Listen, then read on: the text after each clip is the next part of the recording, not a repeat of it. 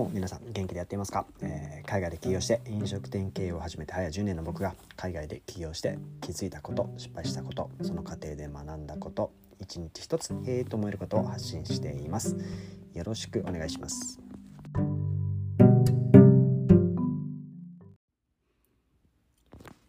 どうも皆さん元気でやっていますか、えー、久々の配信となります。ここ最近そうですねいろいろとこの配信をすることで、えー、自分なりにいろいろ勉強する習慣がついてありがたいなと思ってる今日この頃です、えー、それと相まって、えー、この配信をすることで、えどのくらい僕は価値提供できているんだろうとか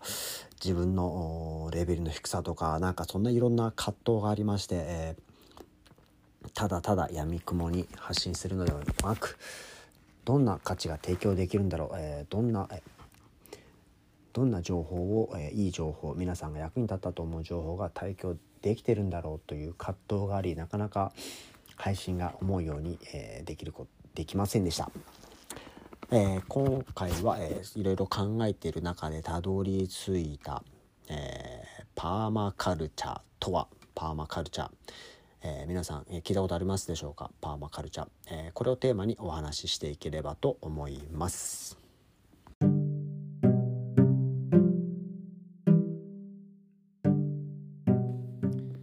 皆さんパーマカルチャーって聞いたことありますか？パーマカルチャー。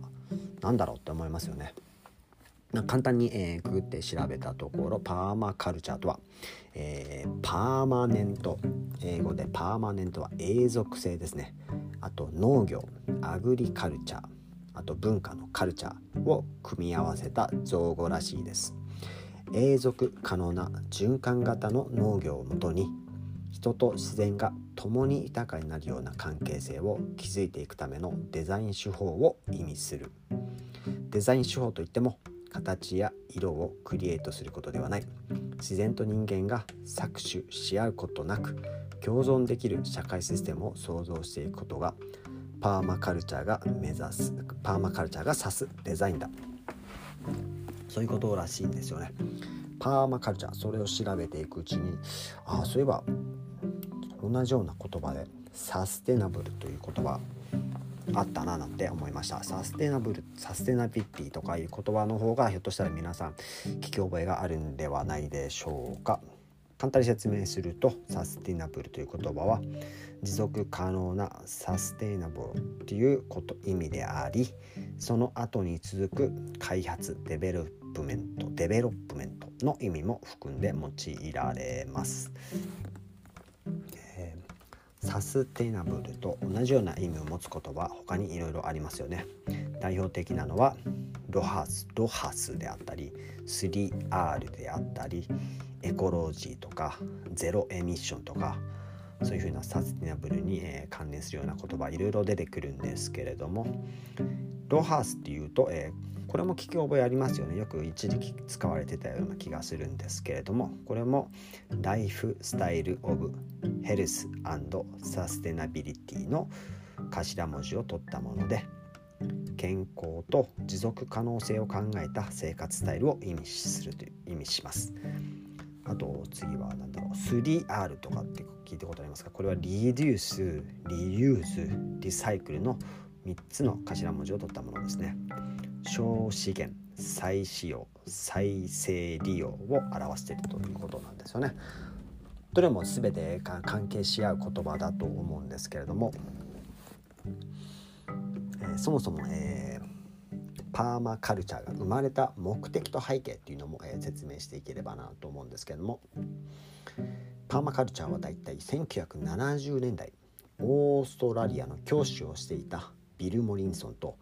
デイビッド・ホルムグレンが提唱したのが始まりということです。タスマニア生まれタスタスマニアに生まれたビルは漁師や漁師漁師や漁師だった過去があり身の回りの環境が急速に失われていることに気づき失われた環境をあるべき姿へと戻すための活動をスタートした。彼はパーマカルチャーの目的を地球上を森で覆い尽くすことと語っている森が与えてくれるものを食べ多様な生物と共に生きていくことがパーマカルチャーが目指す世界観だということなんですよね。多分今後そうですねいろいろとん長い目で見ると地球全体が抱えてる私たち、えー、全世界の人類が抱えている問題っていうのはここに行き着くんではないかといろいろ危惧して、います。やっぱりそれは企業であったりそうですね、えー、服であったり食べ物であったりいろんなことに関係していくことだと思うんですけれども。うん今後私たちが、えー、持続可能なこの世の中を続くっていくためにはねちゃんとした未来を自分の子供たちに受け継がしていくためにはねやっぱりもっともっといいちゃんとしたものを残していかなきゃいけない。そのためには努力しなきゃいけないっていうことを最近すごく考えるんですよね。サステイナブル。いろいろ考えた時に、えー、なぜこの答えあ単語に行き着いたかというとやっぱり自分のそうですね、えー、仕事やら何かをずっと今後続けていくためには何が必要なのかなっていういろいろ考えていくうちにそうですね僕らスタッフもそうですしどんどんどんどんやっぱ老化していきますしうんね。今後どうやってサステナブルな経営ができるのかなっていうところからどんどんどんどん深掘りしていくとこのパーマカルチャーに行き着いたんですけれどもまずこのパーマカルチャーの、え、3つの倫理、え、これも、え、ちょっと紹介させていただければと思います。え、まず、え、地球への配慮 Care of the Earth っていうんですね。人は地球の存在なしに反映できないことを理解して地球環境に配慮する人々への配慮 Care of People ですね。人が生きていくため必要な資源を供給していく。あと過剰物の共有。Fair Share 他者から奪うことなく分かち合い与え合う。なんかこういうことにすごく惹かれるんですよね。なんか相田光夫さんも同じようなこと言ってましたよね、えー、奪い合えば足らぬ、えー、分け合って合えば余るっていうなんかそこに今ふと思いついた言葉なんですけれども、うん、すごく惹かれますよね。あと12の原則っていうのがありましてこの3つの倫理を基準とした上で創始者の一人であるデイビッドが次のような12のデザイン原則を提唱しているということですね。まず1つ目観察と相互作用エネルギーの獲得と貯蓄収穫自立とフィードバックの活用。再生可能な資源やサービスの活用と尊重。ゴミと無駄を出さない。全体からのディテールのデザイン。分離より統合。ゆっくり小さな解決を目指す。多様性の活用と尊重。接点の活用と辺境の尊重。変化に対して創造的な活用と対応。これ全部で12あるんですけれども。うんパッと聞いただけではなんかうんシュンって思うこともありますよね。観察と相互作用、うん、エネルギーの獲得と貯蓄、うん、収穫。自立とフィードバックの活用。再生可能な資源やサービスの活用と尊重。ゴミと無駄を出さない。全体からディテールのデザイン分離より統合ゆっくり小さな解決を目指す多様性の活用と尊重接点の活用と辺境の尊重変化に対して創造的な活用と対応。なんか素晴らしいですね。こういうのが全部実現できるような世の中になっていきたいかなと思いますよね。じゃあここで考えるのがじゃあ、えー、そもそも自分たちに何ができるのかと、うん、いろいろそうですね。まあただ言ってるだけではただ理想をただねベラベラ喋ってるだけで自分たちにじゃあ何ができるんだと。うん、まずは本当に、えー、そうですね。そんなに、えー、自分たちの小さな一歩よくベイビーステップと言われるんですけどそれでもやっぱり何か、えー、アクションを起こすことでゆっくりと変化を与えられるんではないかと。じゃあそのベイビーステップ小さな、えー、行動っていうのは何ができるのかと考えてそうですね。そこを考えてまずそうですね。そこでいろいろ調べてた時に宗谷さん宗谷多分この、えー、パーマカルチャーの第一一人者と言われるてるそうなんですけど宗谷海海さんの、えー、書いた、えー、中から、えー、抜粋させていただけるいただいてるんですけどもそれは、えまず自分で植物を植えてみることそこから何かを収穫すること自然とつながることそしてゴミをなくすこと。自然にはもともとゴミはなくてゴミは人間が作り出したものだからまずゴミをなくす。で、えー、そう次はシェアすること。みんなと共有すること。こういうことが今、えー、自分たちにすぐできるようなことなんじゃないかと、えー、そうおっしゃってますね。そう確かにそうですね。何ができるってまずそういうことですよね。自分で植えてみてそこから収穫する、うん、なかなかでもねそれをじゃあやってみろって言ってもできる人できないことはあると思うんですけどもまずそういうことに目を向けて意識してそういうことをやっていくと。あとはサステナブルファッションとか言うんですけれどもサステナブルファッションとはどういうことかというと、まあ、環境に配慮した製品を作り、え、会社に関わる人たちの公正で安全な配慮をしているメーカーのファッションを身に身にまとうことですね。これをファステム。そういうことでえそういうことで、えー、そういう企業活動をしている人を、えーえ、消費者として応援することができる、うん、サステナブルファッション、えー、皆さん調べて何か自分で行動を起こしたいなちょっとちょっとでも何か関わりたいなと思った時にできる服を毎回服買ってるものもそういう企業どういう活動をしてるかっていうところから目を向けて、えー、そういう企業を消費者として支援することができる、えー、ファステナブルファッションですね。えーそうですねそういう会社は、え製品作りについてはデッドストックやリサイクル素材を積極的に取り入れて商品化動物由来の素材を避けてオーガニックコットンを使用して商品化。これまでは捨てられていた切れ端を使ってパッチワークするというかそういうことを活動している会社ですよね。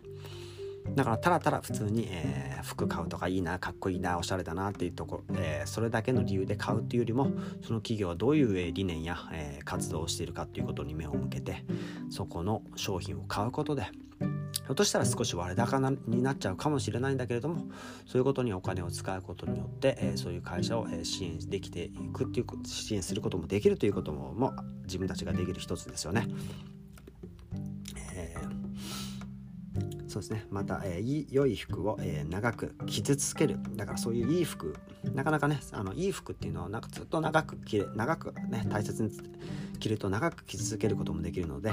そういうことも、えー、一つのサスティナブルだったりしますよね。え、その例として使い捨てから使い続ける価値を提案大切な衣服を長く楽しむ新習慣ケアメンテをコンセプトに衣服の再生を事業にしているハッピーケアメンテとかも挙げられる挙げられるそうですよね。本当そうですよね、えー、そんなしょっちゅうしょっちゅう服を買いやなくてもね本当に着る服なんて、たくさんあるうちのちょっとだったりするし。うん、もう簡単に考えると旅行に行く時に持っていく服だけでひょっとしたらずっと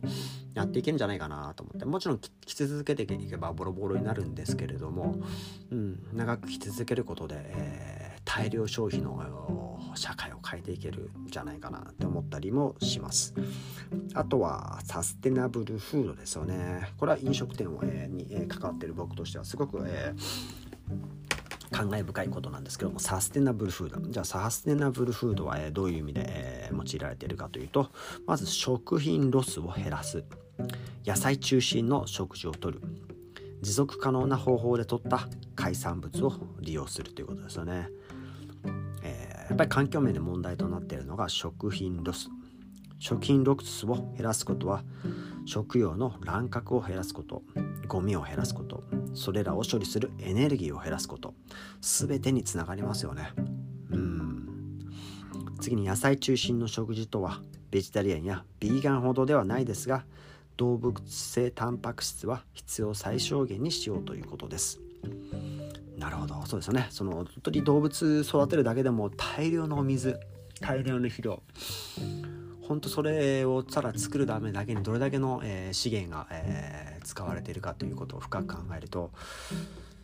うん感慨深いですよね本当にうんちょっとやそっとではね変えられないことはもう明らかなんですけれどもそこに問題意識をね問題意識を自分の中で、えー、持つことによって何ができるかって深く考えられることができますよね。本当そうですね以前なんかホテルで働いた時もそうですねホテルの buffet とかで大量に作って、うん、本当に当然、まあ、食べられるものバーってあるんですけれども全部が全部食べきれるわけではなく、うんえー、その後どうするかというと当然廃棄なんですよね。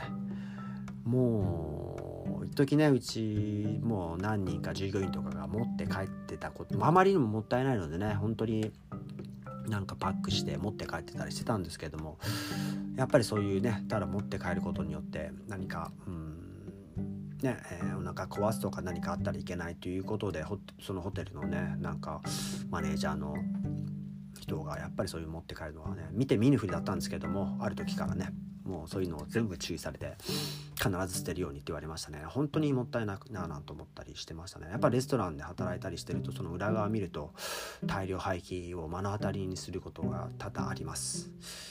うんやっぱり本当にいろんな問題がありますよね。うん。えー、あと最後のサステナブルシーフードは、えー、持続可能な漁業で取った水産資源養殖の水産資源あるいはあるいはそれらを材料とした料理のことですよね。SDGs17 の中の海の豊かさを守ろうに当たるらしいんですけれどもそうですよね。もう本当に、えー、海の資源も本当乱獲多いですよね。なんかマグロとかも世界的まあ寿司ブームの影響もあってか本当に、えー、ひょっとしたら絶滅危惧種になるかもしれないと言われてるぐらいねうなぎも確かそうだったんじゃないかな。どんどんどんどん、えー、なくなってきてるっていう本当に悲しい現実があります。やっぱりそこに問題に、えー、見て見ぬふりするんじゃなくて何ができるかって考えること非常に大切だなと本当に最近常々思います。あとは何なサステナブル何があるの？はサステナブルな住宅っていうことも考えられるですよね。えー、ただいろんなサステナブルな建築設計思考運用を通じて省エネ、えー、省資源リサイクル有害物質排出抑制。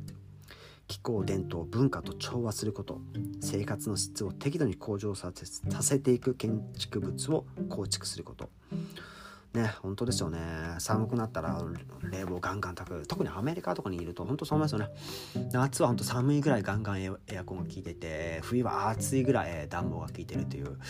うん過ごしやすいのを通り越しちゃってるっていうかね。うん。ねその裏には大量のエネルギーを使われてるっていうなんか本当に良くないなーなんて思って。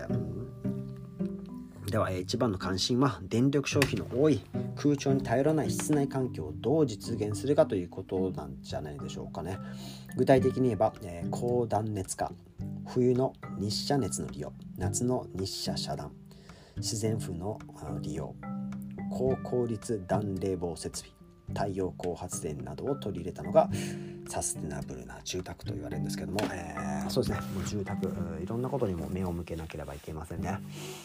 うーん本当に、えー、資本主義社会の中人間行き着くとこまで来ちゃったのかななんて、えー、ね。そんなによくわからない僕ですらそんなに思ったりしますよね。うーん本当ですよね。なんとかしなければいけないな特に最近そういうことを、えー、考えてた、えー、日々であります、えー、皆さんそれぞれ、え問題意識を持ってうん